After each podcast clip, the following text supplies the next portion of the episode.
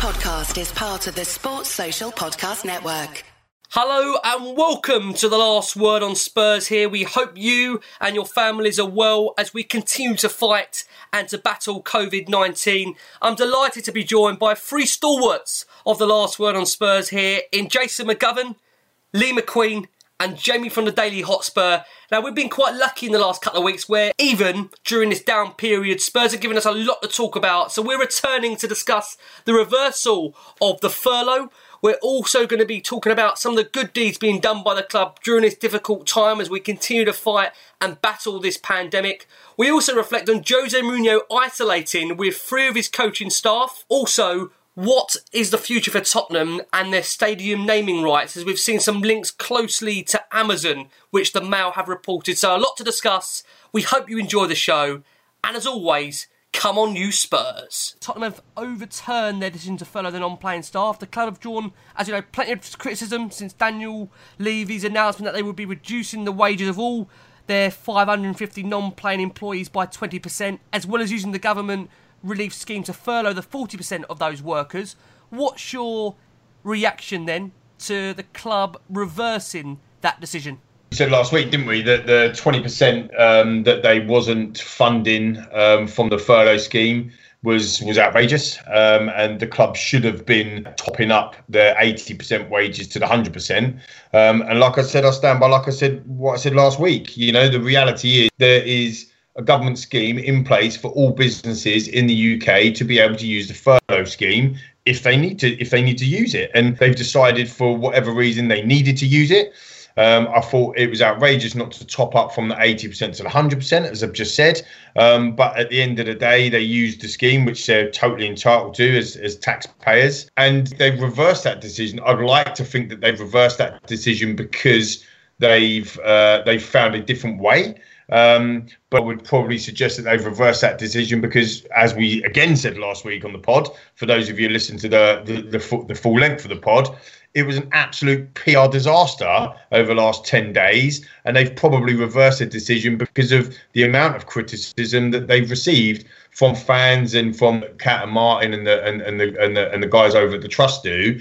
But ultimately, they've reversed their decision. So yeah, I'm I'm all for that. You know, whatever works for the club, whatever works for the staff, whatever makes uh, makes it a, um, a a harmonious gathering. But I think for me, the damage was done when they um, decided to not top them up. That that for me was a P R disaster. Like I said last week, it was a bit around not not topping them up, which they've reversed their entire decision now, not even just to top them up. So fair play to um, fair play to all of the people that campaigned for that to happen, because Uh, they've they've done the right thing in the end. Funnily, you know, I mentioned this off air to you guys as a group that we, as a podcast, we get a lot of questions in in terms of, you know, the board, and I think we've we've done it to death to some degree about the board and about investment, about the need for investment, and about sometimes the way certain situations have been handled. And I think if any of those listened to the full length of the show last week, we said, you know, the, the P R at Spurs, the human relations, public relations, what happened over those ten days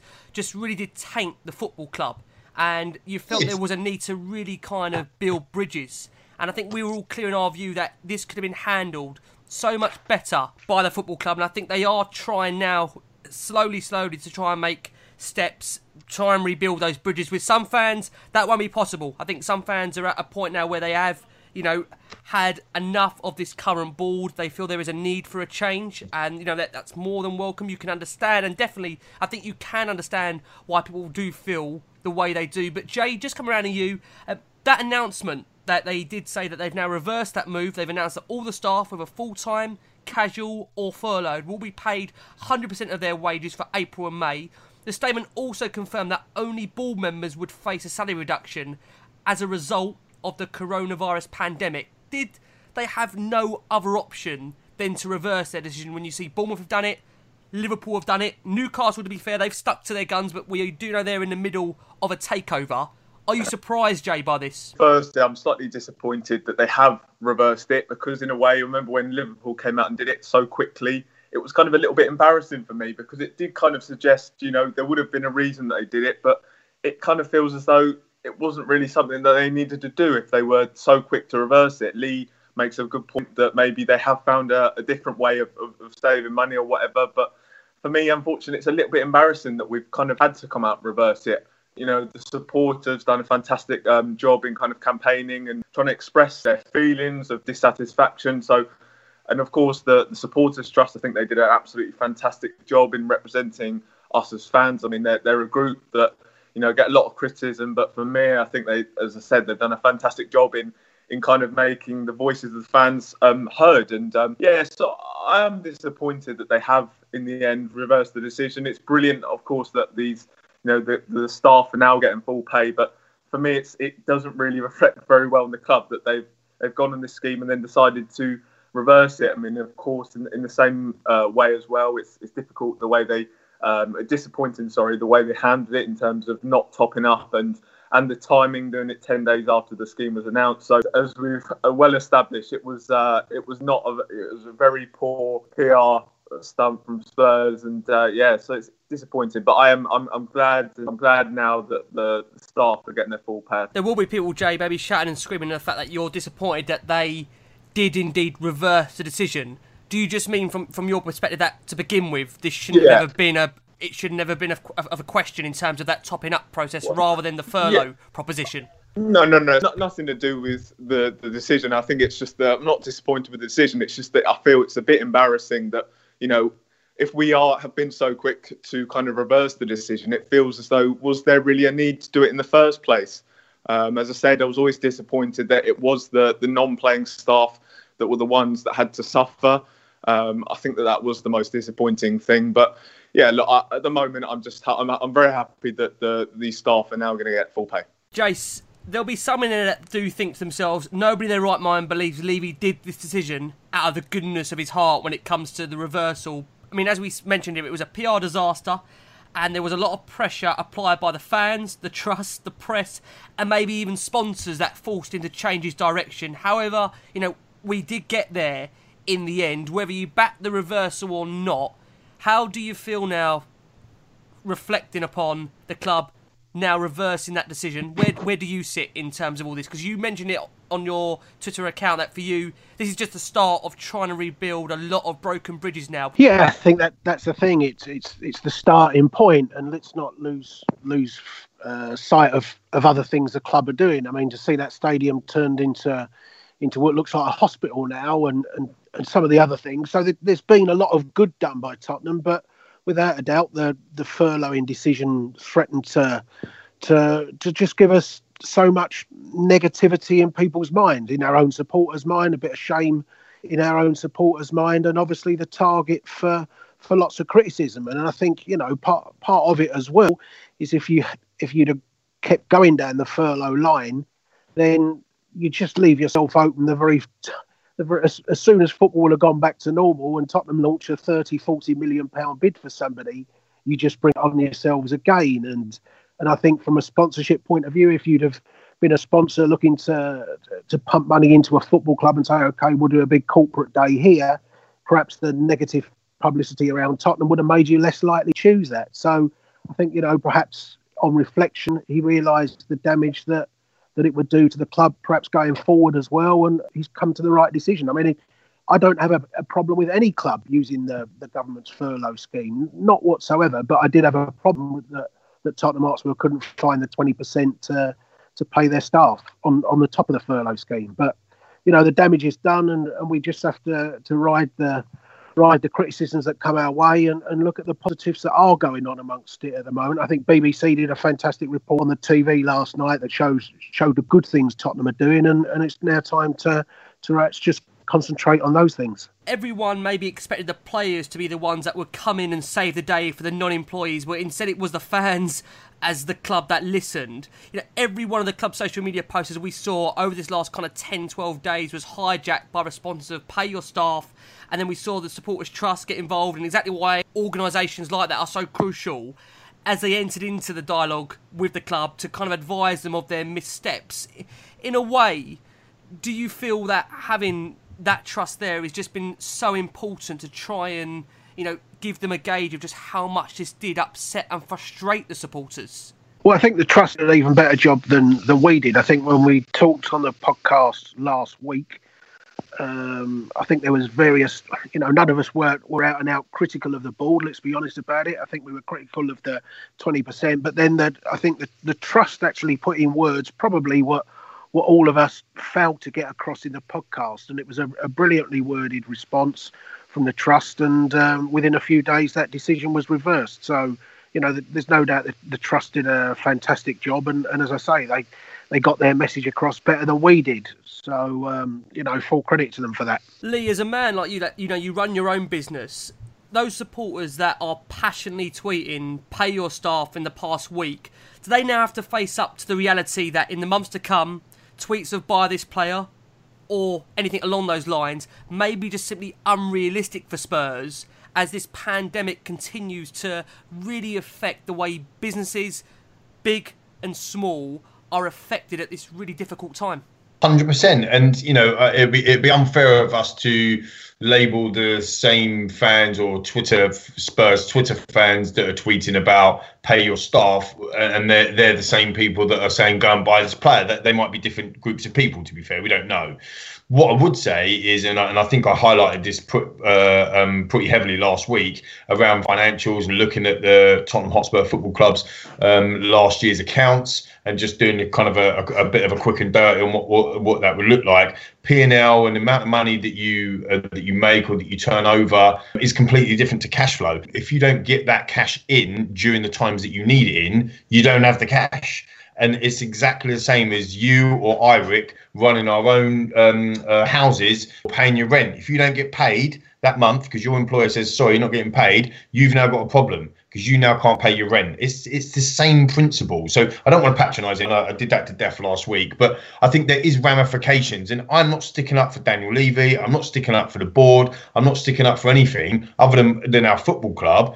But what you've got to remember, and I think this is what fans, uh, uh, you know, uh, are uh, pig sick of, is we've never been a club to go out and spend five hundred million or whatever the, the rumours are that Man United are going to spend in the summer anyway. Um, and, you know, the reality is I don't think, as, as, as Jace uh, uh, spoke off air, I don't think any club's going to be in that position this transfer window to be able to do that. It's like what we said before. The club come out and made some faux pas, if you like, from a P R perspective, and made some decisions that people, some people agree with, some people don't agree with. You know, that that's the way of the world. You can't please everyone. If it's not the board's fault, it's the manager's fault. If it's not the manager's fault, it's the player's fault. If it's not the player's fault, it's the fans' fault. If it's not the fans' fault, it's the dodgy sausage rolls that you get at halftime at a new stadium, or, you know, your, your pass didn't work. It, there's always something. You know, so you can't, you can't please everybody. I, sp- I suppose where I'm coming from with that is that there will be a knock-on effect. You know, you, you talk about running businesses. You know, we, we've we've dropped our revenues.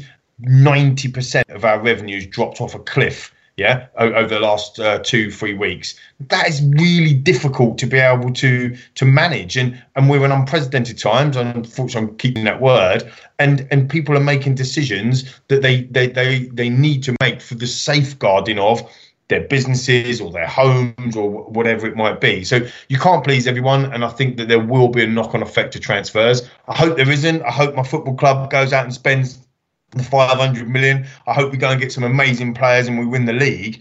But, you know, let's be brutally honest about it. You know, I, one, we've never done five hundred million, and I can't see that ever happening under under the current board and stewardship anyway, um, as most fans would, uh, would would would tell you. And and two, in this economic climate, no one knows where we're going to be. So, you know, we're talking about potential transfers. We might not even have a transfer window because no one's got any money. I mean, you just don't know, do you guys? You just don't know. No, you don't. I think that, that's so key to, to really bring that into play. I mean, Jay, when Spurs announced their change of heart, it was explained that the money was found because of the revised budgets and cost cutting. In view of what's happening to football clubs right now, the club's transfer budget, or at least most of it, it will likely be deemed as non-essential money. Unfortunately, I do see it being really impacted. I mean, of course, you know, as, as we know, this is going to have a massive effect on on every club, really, even the even the big ones. Um, and for Spurs, I do think it will be a, a real excuse for Daniel Levy. I think he'll use that as an excuse to, to not spend. But, you know, as we know, he's a, he's a guy that um, is very cautious with spending money. He's a guy that kind of prioritises business decisions over um, winning football matches. And I think that that probably will be the case. I think we will probably see a very limited spend. I think that, you know, th- this this whole situation is really going to reduce um, what Spurs spend. Now, there have been some rumours that Spurs had already identified some transfer targets. So, I mean, it'd be interesting to see if that's now altered. I know. So, yeah, it's, it will be very interesting. But for me, I, I, I do worry. I do think that the, uh, the transfer budget will certainly shrink um, because of this situation.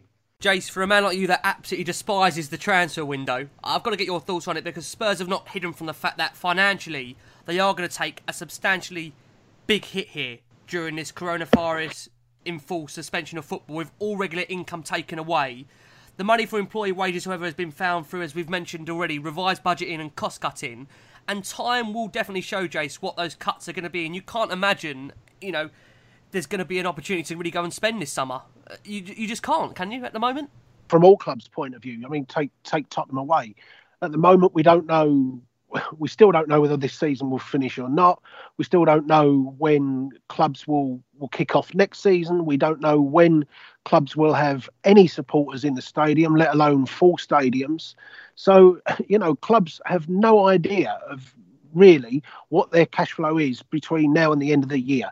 And I think that will have a massive impact on the transfer market, not just for Tottenham, but for, for any club. And when I when I look at the moment, at, as Lee says, Manchester United linked with Kane at two hundred million, Sancho at one hundred million, Salniguez at eighty million, Grealish at eighty million, Upamecano at seventy million or something. I think, do you really think Manchester United are going to spend five hundred million quid this window when they have no idea when their next, you know, when the next supporter is going to be coming in or buying a season ticket? You know, clubs will presumably will, will be faced pretty shortly with having to return season ticket money if this if this season's cancelled. So, you know, and, and I think the other thing will be that that even even players, that even if a club thinks, OK, we'll go and spend it, if we think of a Upamecano or a Jack Grealish, our assumption is that player's going to be going now for one hundred fifty grand a week. But the clubs may well say, well, I don't mind paying the transfer fee, but actually the days of those wages has gone. And then then you might find that even if a club agrees a fee, the, the player thinks, well, actually, no, I'm probably better off staying where I am for the time. So, you know, we have no idea. This is why I think that the transfer, all your stories, Rick, you and Jamie put out, uh, you might as well now put out on a soccer net. I mean, I, I, I don't believe there's a single transfer story involving any club at the moment that's got any actual accuracy to it whatsoever. It's it's well, completely made up. What's interesting, Jace, just to interact with you there, if I, if I may, what's interesting, the point you just said about the wages. Now, um, you know, in uh, um, in other uh, professions, there's obviously salary caps, and, and N F L is one of them. You know, would would would the Premier League and, you know, uh, the F A, if they, if they still have a say in anything nowadays, um, or the or the clubs now come into to to an agreement where they have some sort of uh, salary cap? Because this is this the, is a perfect opportunity. Well, exactly. Well, there you go. Good, good intel. I think, you know, the the um the, this is a perfect opportunity to reset. This is a perfect opportunity to take stock, have a relook at things. Not not just at football clubs, but, you know, in life in general, in your business, in your work, in your home. We we, we are where we are. We are, we are forced in this situation. It's a perfect opportunity to have a step back, have a look at what's been going on, reset, press a couple of reset buttons, if you like, in, in certain things in, in your lives and in your work. And, and it might be that the Premier League take a step back and go, actually, yeah, yeah, Jack Grealish would have gone for one hundred fifty a week, but now we're, we're you know, Man United are only going to be looking at paying eighty, because actually everyone's taking a twenty or thirty percent pay cut, and then pay cuts actually stick.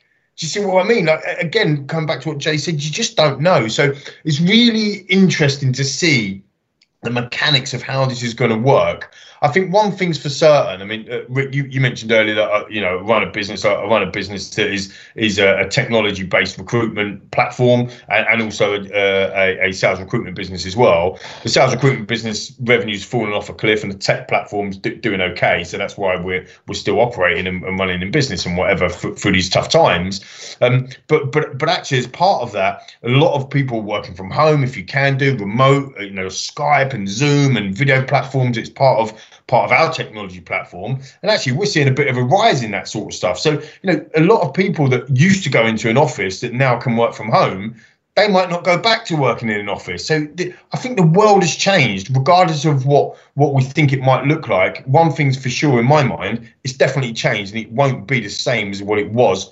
pre-coronavirus. Lee, just to kind of give your final, final verdict on this whole thing, do you think the club have been hurt by the criticism of this past week? Because, you know, believing they were operating in a similar way to, as you mentioned there, all big businesses across the U K, the most important thing that they have listened, is that the thing? Or do you think for some supporters, you know, you're not going to get them back after this? We've seen many stories about supporters yeah. not renewing their season tickets. For them, you know, the final straw was ultimately doing what they did ten to fifteen days ago, despite yeah. the fact they've now reversed it. Yeah, yeah, no, I hear you. I mean, I think, you know, last week I think we did highlight the morality versus the, you know, the business side. I think I stand by what I said on the on the on the business side of things. If you like, they they they're eligible for the furlough scheme. You know, you have to get permission. You have to get the uh, employee to agree to being furloughed. It is a scheme designed to uh, allow uh, organisations, and Tottenham are an organisation as such, as a business as such, allow businesses and organisations to be able to um, not lay off their staff or not, you know, uh, make them staff redundant, but actually to safeguard their jobs and and ultimately to uh, to get essentially a grant against them them individual salaries. And um, what was really disappointing from Spurs' stance point is they didn't top up that twenty percent, which we which we talked about. Um, I think that, you know, from a, um, a coming back from the criticism, they're damned if they do and they're damned if they don't. You know, if they'd have come out and reversed the decision uh, like Liverpool did, they wouldn't have been praised. They'd have just been like, yeah, whatever, because they left it to, for, for so long, and then they've ended up reversing the decision. Where Jamie was coming from, it's disappointing because now people just come out and go, yeah, t- told you so. You you guys are in the wrong. You lot are, uh, um, you know, expletives, you know, arseholes or whatever it might be. So they're damned if they did and they're damned if they didn't. I think, you know, at, at the end of the day, the um, the decision is is the right one in terms of topping up their their their salaries, and I and I agree with that, and we and we got there in the end. But I do think that there's been there's a lot of, if it's not just with P R, but if it's actually with the, the real people that matter in, in all of this, which is the fans, if there, there's a lot to repair in in a in a in a wider aspect of the of the fan group than maybe it was before, and and, and some people that have wanted uh, Enink out and, and Levy out for, for a long time will be sitting there saying I, I told you so, and, and and and it would have opened other people's eyes up to thinking yeah may, maybe maybe you guys have been right in in uh, all along. But I, I still stand point by the fact that you can't please everyone, and you know there, there is a divide, and and I just think it has been an absolute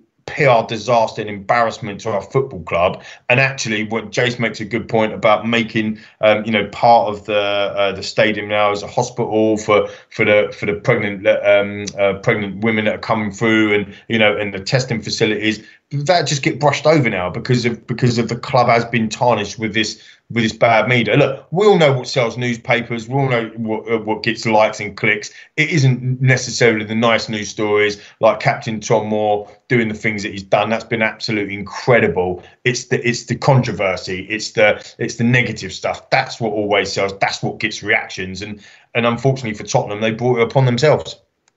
And it's only Jason last week that said, if there's an anti-Tottenham story, you bet at the moment that'll be run and run and run as much as it can be. I'm going to come round to Jason in a second, but Jay, for you, um, I have to ask you this. A lot of people were laughing on Twitter at the fact that, you know, Spurs, they bottled it. They couldn't even follow through with their own decision. You said earlier about the re- the reversal of yep. the furlough, and you wish they, they never did it. It never came to yep. that.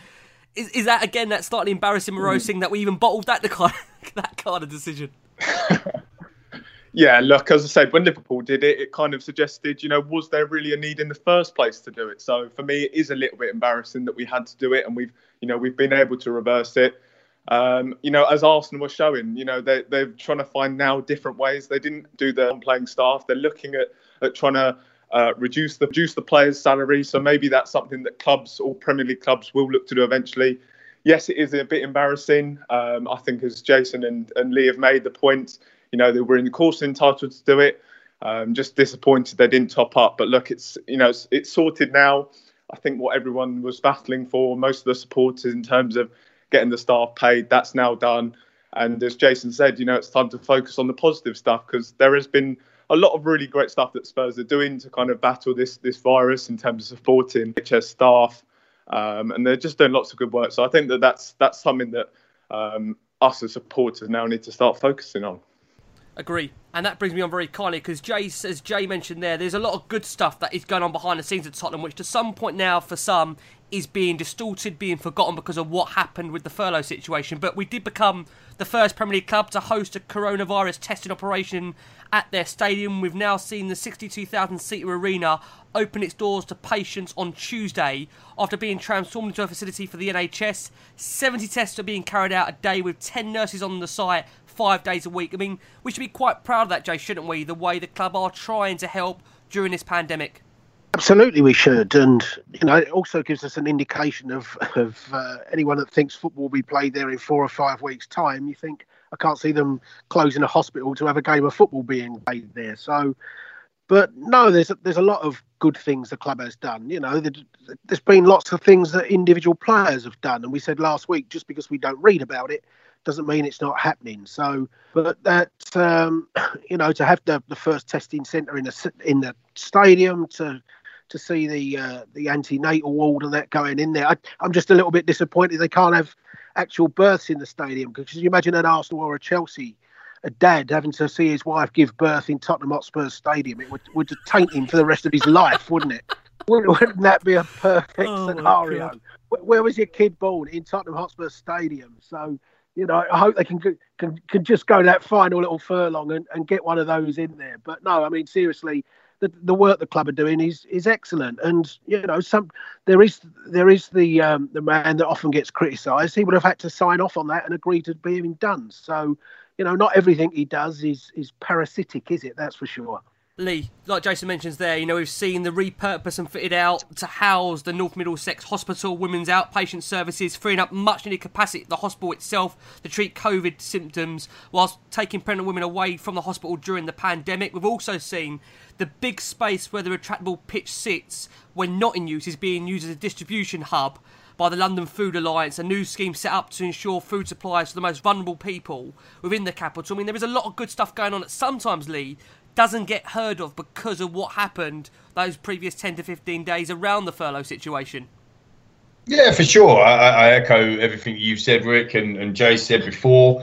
Um, you know, there is some good stuff, but like I just said in my in my, in my, pre, in my previous segment, you know, the, the, the reality is that the, the damage might already be done, and, and headlines, unfortunately, in, in certainly in, in the U K and probably uh, around the world, and especially now with social media, headlines like to be more negative and having a go at each other rather than the positive ones. I'm always in the positive camp. Most of the listeners will know that by now. And, you know, if I cheese you off, then, you know, you, you don't listen to me when I'm on, um, because that, that's that, that's what, what I'm like. I like to focus on the positive stories. And I think you're right. You know, it is fantastic that we're opening up the, the, the stadium to, to help. Um, some people say, yeah, but it's the least that we can do. But, yeah, maybe that was in planning to be able to, to do all of that stuff. But we don't know the detail. The point of the matter is, uh, you know, let's draw a line under the furlough. It was an absolute P R gaffe and disaster. Some decisions right, some decisions wrong. We have to agree to disagree, and let's focus on the positives that we can be. Because let's be honest, right? Let's be brought, it, it, regardless if you're an Arsenal fan, a Chelsea fan, a Tottenham fan, you know, Nottingham Forest fan, whatever it might be. We're all in the same situation. Like, I woke up this morning, it's a little bit Groundhog Day. Everyone's in this in a similar situation. No, I'm not complaining. No, I've had COVID. I've had coronavirus as well. I've got, I'm, I'm one of the lucky ones. I'm not complaining at all. I've got through that. Um, you know, I haven't been hospitalised. There's people losing loved ones. You know, there's there's people, you know, dying of this virus that they're not even being able to to see their loved ones before they before you know after hitting the ambulance. And this is a freaking serious situation, and you know we've got we've got people moaning and, and, and groaning about certain things of you know our, our football club, when actually there's a big there's a bigger thing uh, uh, you know uh, all around us. And I suppose the point I'm saying is that we're in this together. We need to come together. I hope this will be a, a be a be a kinder environment, especially on Twitter. I'm going to say Twitter, because uh, you know sometimes that place can be poison, um, and you know and, and I want that to be a debate, but I want it to be a healthy one, that we're all in the same. I think sometimes we forget that most of our listeners, if not all of them, and I think we have had a couple of Arsenal fans listen to us in the, in the past week. You have to tell me that, especially on the Love Love Sport show. But, have, but yeah, but, I can't believe but, it. They but, have. Yeah. Exactly. most of the most of the listeners to the pods that that, that you, you, we're putting out are Tottenham fans, and we're all Spurs fans, and we all want the best for our club, you know, in, in that way. But having a healthy debate about, uh, you know, if we've got a difference of opinion, that's completely fine to do, but it doesn't have to get poisonous, and I think that's where it spills over. So it is really good to see what Spurs, uh, the football club, the stadium are holding, uh, North Middlesex Hospital, and what they're doing and what they're helping, and you know the stuff with Toby that we mentioned last week with the with the media tablets, and Danny Rose even with the pizzas and all that sort of stuff. You know, there's a lot that we don't hear about, and you know it's it's it's up to the individual. It's not up to the football club to make the individual players give to charity or whatever. That, that's up to them. So you know, let's applaud them when they do so. And we love you for your positivity, Lee. And I think that's why a lot of listeners tune in. So we, we can't afford to let it go, especially in these deep, desperate times. I think we need positivity to try and get us through at the moment. Because like you say, it is so tough out there. And certain things do pale into insignificance when what is going on in the world, the bigger picture. It's a frightening place out there. It's unprecedented times, and it's really scary. And I think when you look at some of the other things here, Jay, you know, the club are looking to try and bring, you know, they've got the vegetable produce and Spurs' training ground that's being provided to help those suppliers, and the club staff that have already been and more will be joining to volunteer to support the N H S. On top of that, we've seen the club funded a London Academy of Excellence at Tottenham. That's going to be based at Lily White House, and that's being used to protective face shields for the N H S, with one thousand expected to be produced on a weekly basis. And we're not hearing enough of this, Jay, are we, at the moment? All the work they are doing for the, these frontline workers, especially with the testing and as the uh, producing of kit that you mentioned, I think it's brilliant, and you know it is really nice to see the club doing that. Um, you know, again, it's all the stuff the players have been doing. You know, we've heard so many, so many positive stories, as, as the guys have said, about the players doing stuff. I think the, the work they're doing with the frontline, uh, the frontline staff is just brilliant. Um, yeah, so so lot, lots of positive things at, at Spurs, and you know it is disappointing that we that we did have this thing. As Lee said, you know. Um, you just wish people would focus on on the positive that Spurs are doing. But yeah, so many so many great stories uh, happening at Spurs. Jace, is it a case for now that all Spurs should do at the moment is just to be seen to be doing the right thing, and that way then it does detract from anything else kind of going on from, from the outside? If they keep on doing the right things, then hopefully in time, you know, this will hopefully take over, because I think, like I say, the, being the first club to open the stadium for the COVID yeah. testing, that's that's a massive thing, isn't it? Yeah, you, you just you hope that they were they've done this whole reversal for the right reasons. They've done it for because the fans wanted it, and they haven't just done it because they didn't want sponsorships or, or whoever or new players coming in to to not like what they've seen happen at the club. Um, you just hope that they have done it for the right reasons, and you know I'm just going to look at it as it's all positive, and and that's what that's the way I want to look at it. Um, you know, it's, it's all brilliant. There's so many brilliant stories. So yeah, I think that, that as we've said, you know, it's about focusing on the positives now. Agree. We're going to go for a very quick break, and when we return, we are going to be discussing Jose Mourinho's isolation. We're going to be talking about the Premier League and UEFA meetings that are going to be happening imminently in the next couple of days. The stadium naming rights, where Lee has had some crazy, crazy votes in terms of what our stadium should be called. Should the club secure a stadium naming rights deal? Don't go anywhere. We're back after this very, very short break. Hello and welcome back to The Last Word on Spurs. Thank you for downloading us, and thank you for keeping with us during this difficult and really, really hard time we find ourselves in. And presently times we've mentioned on the podcast here. As we mentioned, we hope you and your family are keeping well. And we're going to discuss Jose Mourinho's isolation and what he's up to. Now, Jace, um, I know, to be fair, I'm kind of treading on eggshells with you here, because I know we wasn't going to discuss Jose Mourinho really. But um, as we understand, Mourinho is living with three of his coaches during this self-isolation as he prepares for the return of the Premier League. Now, he has got home, as we understand, in Belgravia, which is close to Stamford Bridge, but he's staying in a rented house during this lockdown with his goalkeeping coach, Nuno Santos, and his tactical analyst, Ricardo Formosino, and his head of performance, team performance, Carlos Lalin.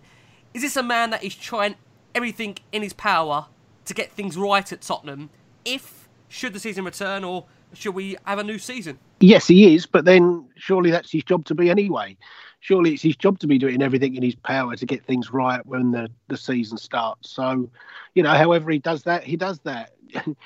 As you say, you're treading on eggshells with him with me, mate. I, I don't give a stuff what he's doing as long as he's trying to get results for Tottenham and, and find a way of, of playing that, that brings excitement to us and brings points to us. But um, that's, that's all I'm going to say. Otherwise, I'll retire again, mate, if you get me talking about him.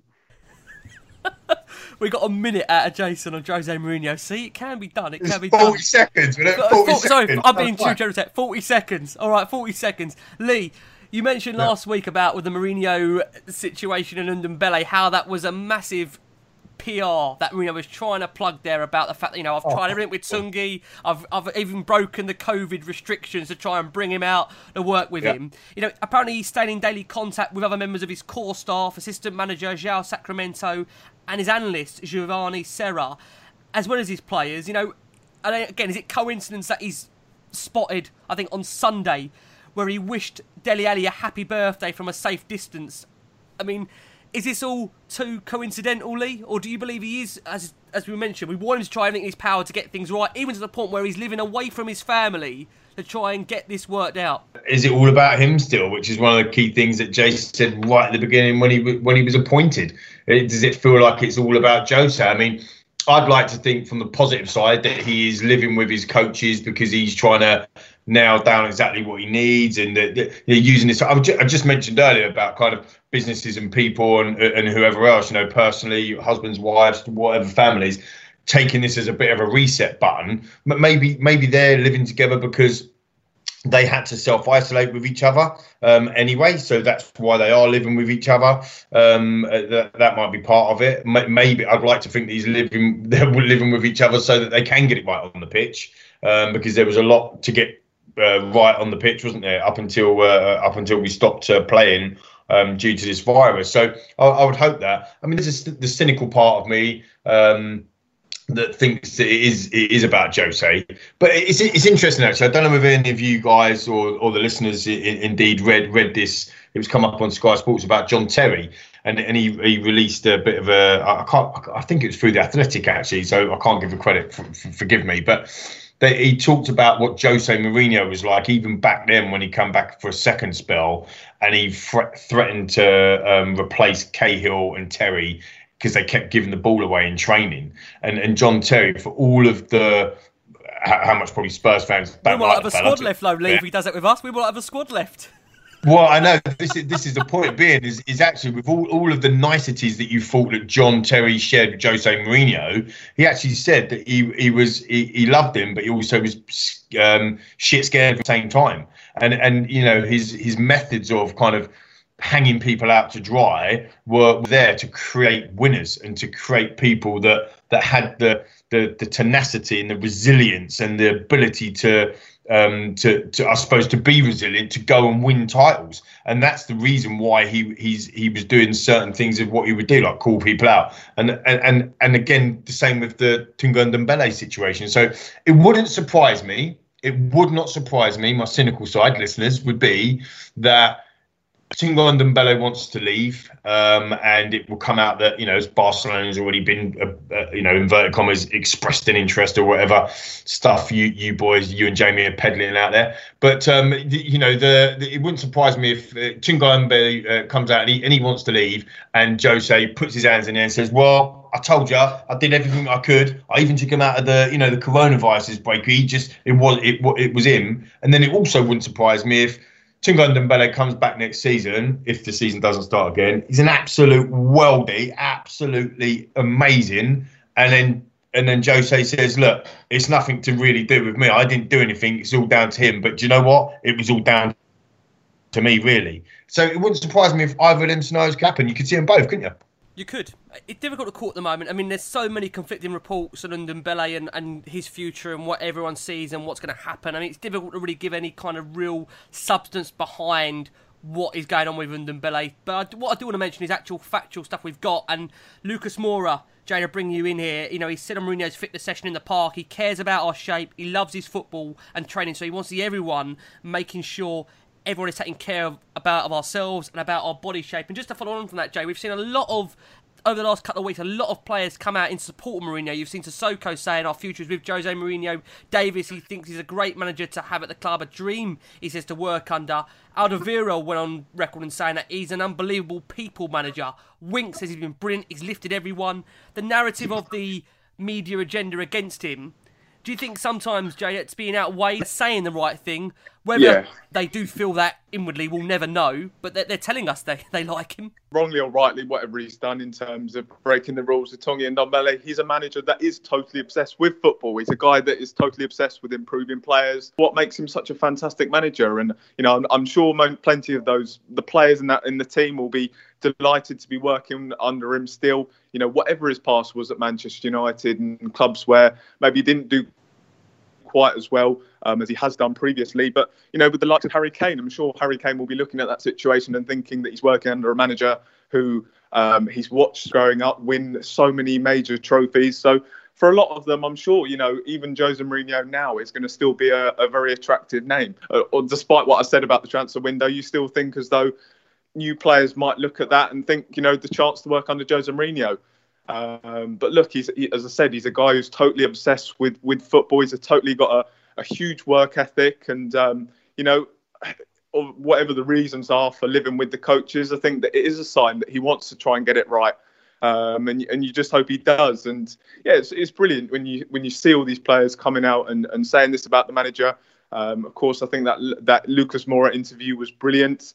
Um, and, it, and it does sum it up. I think Jose Mourinho is a guy that is desperate to succeed at Spurs. He's desperate to go and prove that he can do it at another club, that he's still got it in him. Um, and and it, he's clearly working and working as hard as he possibly can, and doing everything possible to succeed at Tottenham. I'm going to move away from the subject for the fear that Jason has left us. Jace, I want to bring it on to the Premier League meeting, UEFA meetings that are coming up. The Premier League will meet again, Jason, on Friday with an increasing number of clubs wanting the season to be concluded by June the thirtieth due to player contracts. We've got one in our camp, Jan Vertonghen. What is his future? What's going to happen to him?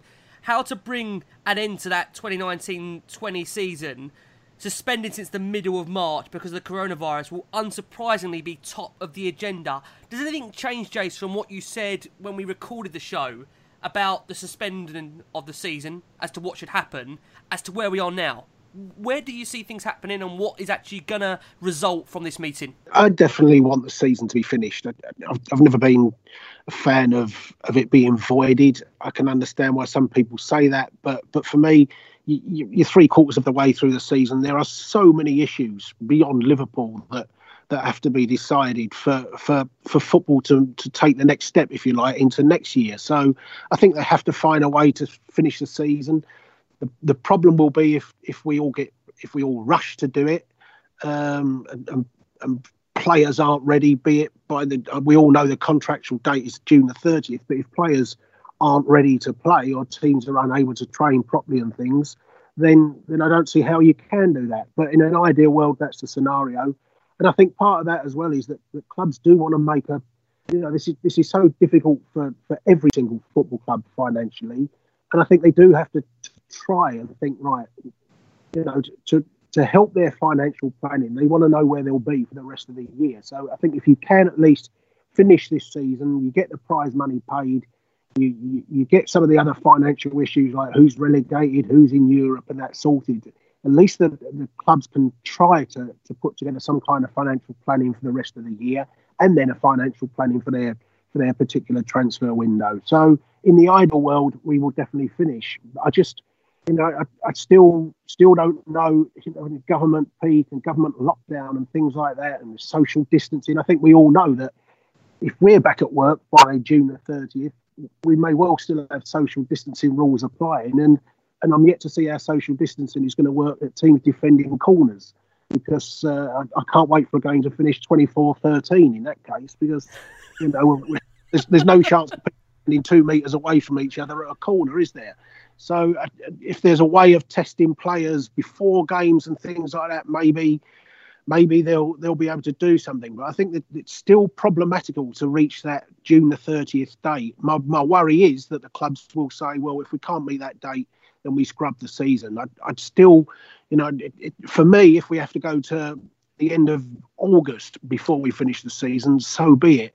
And then we, we take the break in September and we start playing from October onwards. So, you know, I, I don't see this big rush. And at the moment, you know, there are more important things to think about, although I get it that clubs have got to, to really start to try and put some kind of plan in place, like every business has. The irony is, Jace, when you mentioned about defending from a corner. I don't know if you've seen that compilation going around of some of the worst goals we conceded during the, this this particular season. You'd argue that social distancing was in place at the start, the way we were defending some of the play. that's, that's the only thing I yeah. would say. If you see the way our, our defence has been social distancing, isn't it? Really? That's, that's been the problem since the start of August, I reckon. I mean, that's that's what I feel anyway. But I mean, Lee, just bringing you into context there, you mentioned about how your business has also had to take certain kind of stock and around the situation. You, you look at it yeah. and think it's the same for football clubs. You know, there is that situation where they will want to do everything in their power to finish the season, because not only for the gate receipts, but you also think from a case of, you know, for prize money, you also think that all that money then have to go back to season ticket holders when it comes to tickets being sold. It just it just throws up so many complications if the season does not finish, and that's on the top of the contracts, like Jason mentioned, and that is what has multiple clubs concerned going into this meeting with the Premier League on Friday. You mentioned prize money there. I mean, I think I highlighted last week on the pod that we, uh, we talked about that we, I think we got something like twenty-one million. I ain't got my notes in front of me, but twenty-one million uh, prize money for getting to the last sixteen of the Champions League. And and you would assume, and, and we are assuming here, but you would assume that that's payable because we're, we're knocked out and we got there. But thinking of other clubs, like, like for example, Chelsea um, or Man City or whatever, that may well get through um, to, to further rounds. I think we got ninety million from getting to the Champions League final. So you would assume, again, that the you know, clubs this time around, I don't know, Chelsea are technically three nil down, well, they are three nil down at half-time against Bayern Munich, but if they was to pull that around and then they got to the Champions League final, that's a lot of revenue from getting knocked out of the stage right now all the way through to the Champions League final. That's seven billion. So, so, so of course they what them, them sorts of uh, clubs w- want to finish the season when you're talking about prize money. And then you talk about clubs that are at the bottom end or the not so uh, sexy end of the Premier League. H- how can you how can you f- finish the season as it stands now? Or I, I read a I read a poll uh, that um, that come out actually on TalkSport uh, this week, and they talked about um, you know the three suggestions that the Premier League have made, which is. Um, you know, take an average of how many points you've had per game, and then apply that to the rest of the games left. H- how can you how can you do that? Because that, that doesn't that that takes the the uh, everything away from from the football side. You've got Bournemouth uh, or Aston Villa that are in the bottom three at the moment with a game in hand, and and actually that game in hand might be against Liverpool. But and and everybody will say, oh well, Liverpool will win that. But but but you just don't know in football. That's why we love it so much, because actually Villa could go and smash them, or Norwich can go and beat Man City like they did three one earlier in the season. You just don't know what's going to happen. So I can't I can't see another solution other than than Jason says is trying to finish the season p- properly. And actually, when you try and finish the season p- properly, how is that also going to happen? Because the thing here is absolutely critical for lockdown. I think we're probably seven minutes away or half an hour away of getting a, getting an understanding of how far the lockdown is going to be extended by. But but how can you lift the lockdown, uh, uh, completely release the lockdown, when you haven't got an antibody test in place? Now, the antibody tests are absolutely critical, because they're the test that tells people if they've had it or if they haven't had it, if they're immune or if they're not immune, if they're contagious or not contagious. Now, getting a test, I think Jay mentioned this last week, getting a test um, and being negative one day means that the next day you can still be positive. But an antibody will actually start testing people that have had it and now immune, and they can go back into the kind of the... you know, the the um the, out of the lockdown. So at least you're getting some of the people back. I know it sounds a bit harsh, but that's where that kind of herd immunity comes in, where people start getting back into the um uh, into kind of normal normal way of life, if you like, back into the communities, and then start fighting the disease from that point. You've also got the run running the risk where we've quashed the peak so high, uh, so much, sorry, that we've elongated how long we have to be in lockdown for. So some might argue, well, hang on a minute, if we'd have peaked at the weekend like we was meant to peak, then actually we'd be now on the decline, and therefore it'd be over a lot quicker, and maybe June thirtieth might be realistic. But I'm thinking, hang on, if if you've quashed that peak, all of a sudden you've elongated how long the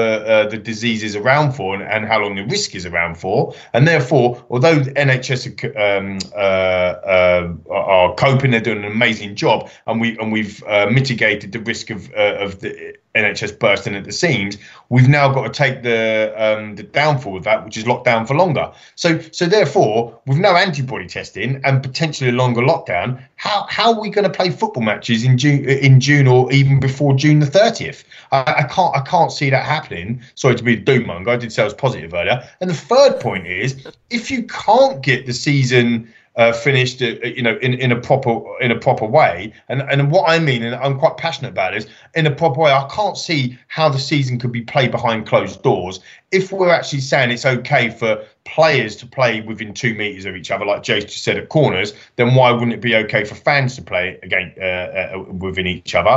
And and therefore, if you're having to play against uh, in closed doors, it's not proper.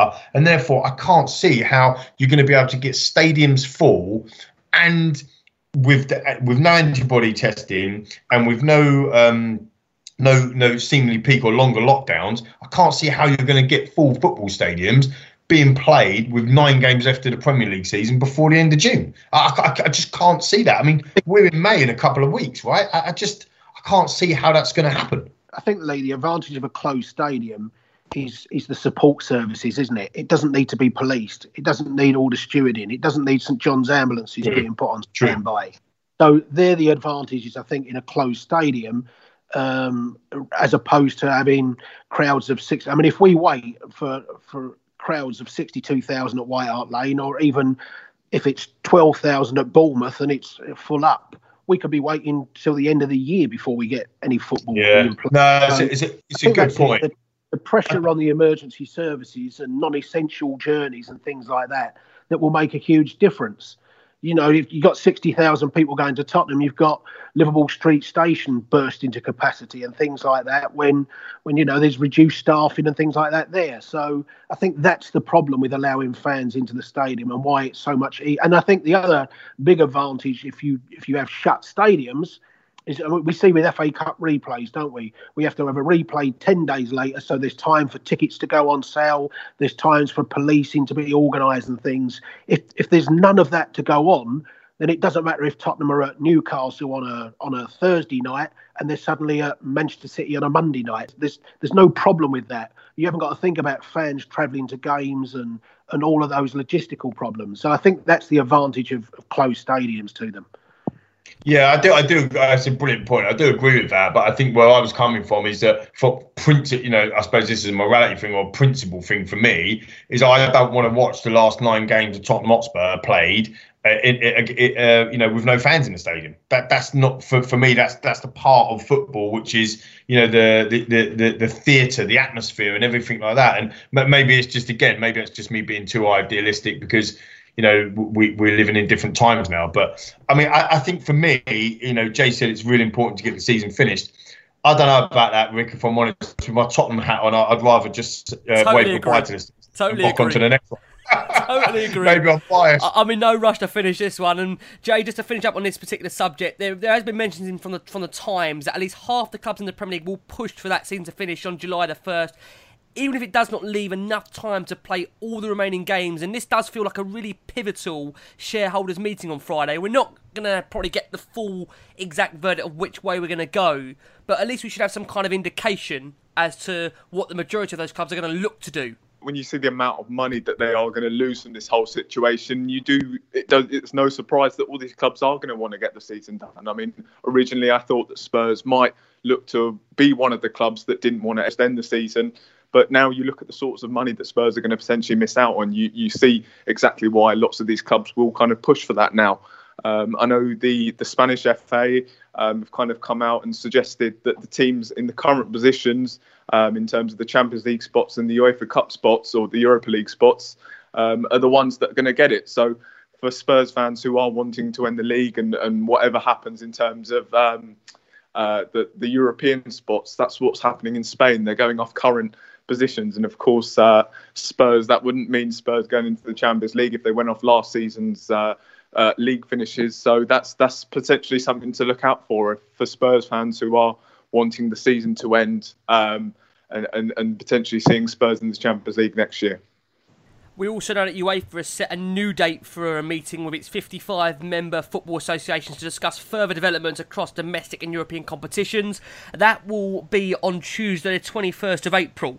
So it'll be interesting, again, with these meetings being scheduled, we should have some indication, you'd like to think, as to what is going to happen. We've seen Stephen Gerrard talk out and say that the E S P F L, how that's been handled, has been, just been absolutely shambolic. So it doesn't feel like everybody is on the same page at the moment. It does feel that everybody does need to kind of come together, and it does need to be a resolution one way or another, because it feels at the moment, you know, there's still a long way to go before we're out of this pandemic. And, you know, that's the most important thing, that that takes one hundred percent the full focus before football. You know, as much as we love our football, one hundred percent in this kind of matter, this is secondary. Now, an interesting report we saw in the Daily Mail that broke on Wednesday evening was that Amazon, and again, we have to say that we're not sure how true this is, but it definitely is a talking point, that Amazon are emerging as a genuine contender to become Spurs' main stadium sponsor. Now, as we know, Spurs are still yet to secure a naming rights deal for their one billion pounds stadium, and that the globally renowned technology firm have expressed a substantial interest in the potential partnership. Now, it is worth bearing in mind that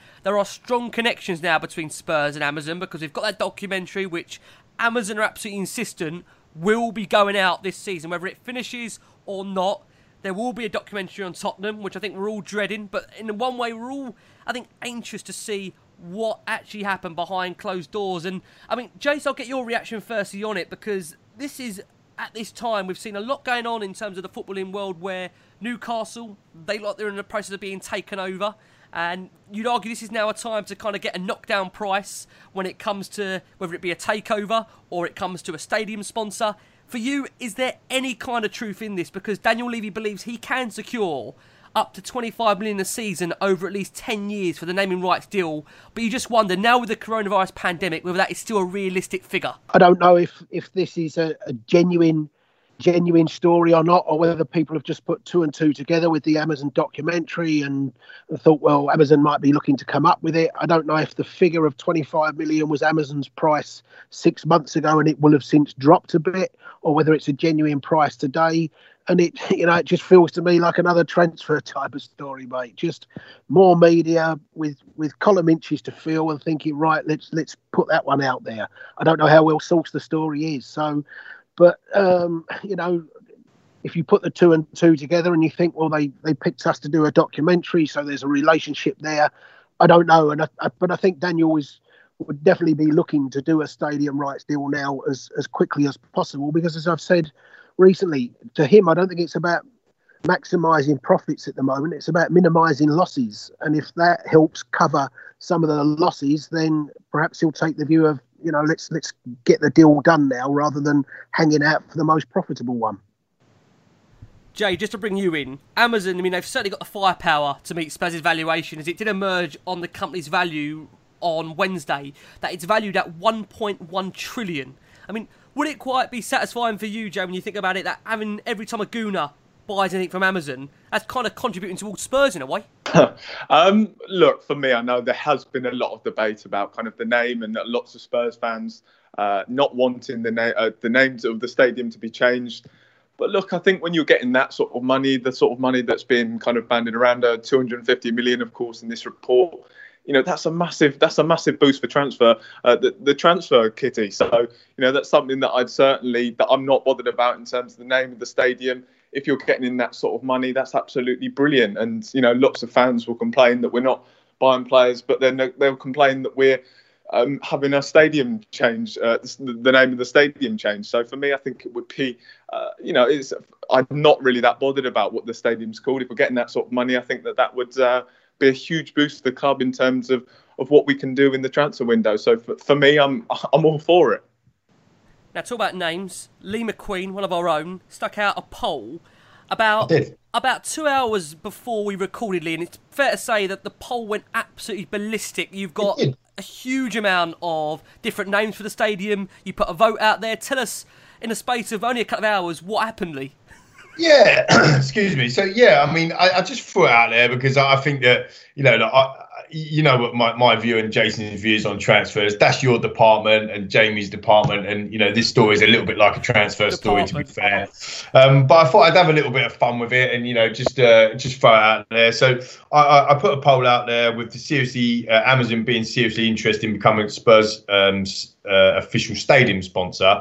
Um, what would you think the stadium should be called? And I, and I just come up with a couple of uh, of suggestions, um, but I did ask uh, people to um, uh, to reply and come up with their suggestions. So the, the people on the poll, so I'll give you the results of the poll. We had, a, in my in my view, a staggering five thousand four hundred seventy-one votes um, on, on my little Twitter account, which is pretty amazing.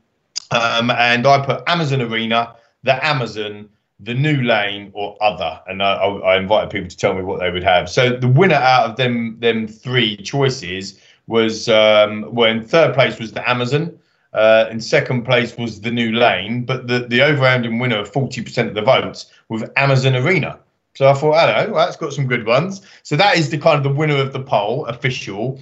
But then we've got some brilliant ones in here, and I'll try and give you credit where I can. To be honest, we had two hundred fifteen people uh, interact. So thank you, all the listeners, and all the people on Twitter. Follow me, by the way, if you don't know, at Lee McQueen. Just thought I'd plug that out, Rick. You know what I mean? Uh, get some followers up like you boys. So here we go. go so Mike son, Webster. It. That's it. Mike Webster, the Amazon Echo. Uh, I like this one. James Wellham, uh, Arena da Amazonia. Well, that's quite good. Um, Tony McPartland. Um, Bezos Sporting Bowl. Bezos' Sporting Bowl. I thought that was quite funny. Um, Spurs Amazon Arena. That was coming in from uh, Jamie Crypto. Uh, Robert Reed, Prime Hart Lane. See what he did there? Very clever.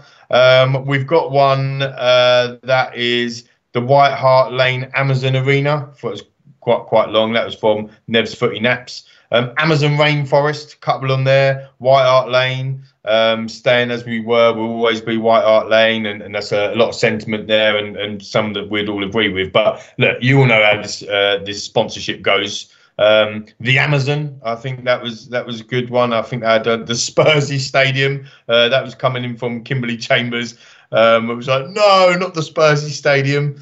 Um, where do we have Amazon White Stadium? Um, that was coming in. And um, three more. Fergus McKee says Prime Hart Lane. See what he did there, lads. Prime Hart Lane. I can see uh, that. Amazon Lane. Yeah, we've got uh, uh, we've got a few there. Home. Neil Carter says just simply home. That's fair enough. Um, Amazon Arena at the Lane. Uh, the Bezos Bowl from that was from the R A F. But my, my favourite, other than obviously um, the one that I put out there myself, which is Amazon Arena. My favourite, oh no, I've got another one here from Rob Davis, uh, the Fulfillment Centre.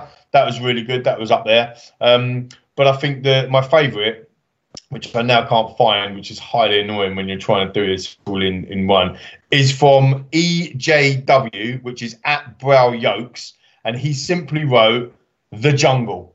End of poll. This is the only correct answer. You have to call it The Jungle. And then, and then, what I what I found brilliant about that is people got Andrew Richardson uh, suggested that the new stadium logo would be "Welcome to the Jungle," and the new walkout music would be Guns N' Roses' "Welcome to the Jungle." God, can you imagine? Oh, there you go. Yeah. Amazon naming rights. We've nailed that for you. So all the fantastic. Thank you for all the contribution. It was a bit of fun to uh, to end what um, uh, you know to, what uh, what a fantastic end to the show really. Lee, thank you for coming back on as always. Stay safe. Stay well. Cheers, Andrew, and all the listeners as well. Keep going. Remember, we're in this together. We're going to get through this. Football will be back soon. Let's uh, stay safe, stay at home, and uh, and yeah, come on, come on, you Spurs, I suppose. I agree. Jace, thank you for coming back on, and even suffering eight minutes and a half of Jose Mourinho of us. We really appreciate it, Jace. Stay safe, everyone, and no more Mourinho questions, please. No. No more. If he doesn't give us stuff to talk about, Jace, there'll be no more Mourinho for you to have to worry about. Don't you worry, for you especially. Jay, thanks. Thank you as always, and thank you for talking about Mourinho for us. Mourinho will always give us something to talk about, to be fair. Um, no, really great to, to hear what the guys had to say about everything, so it was really interesting. Um, yeah, just hope the listeners all staying well, everyone's staying well. Um, and yeah, come on you Spurs. Come on you Spurs. Guys, stay safe, stay well. We'll be back with you very, very soon. As always, keep the faith. Come on you Spurs. Sports Social Podcast Network.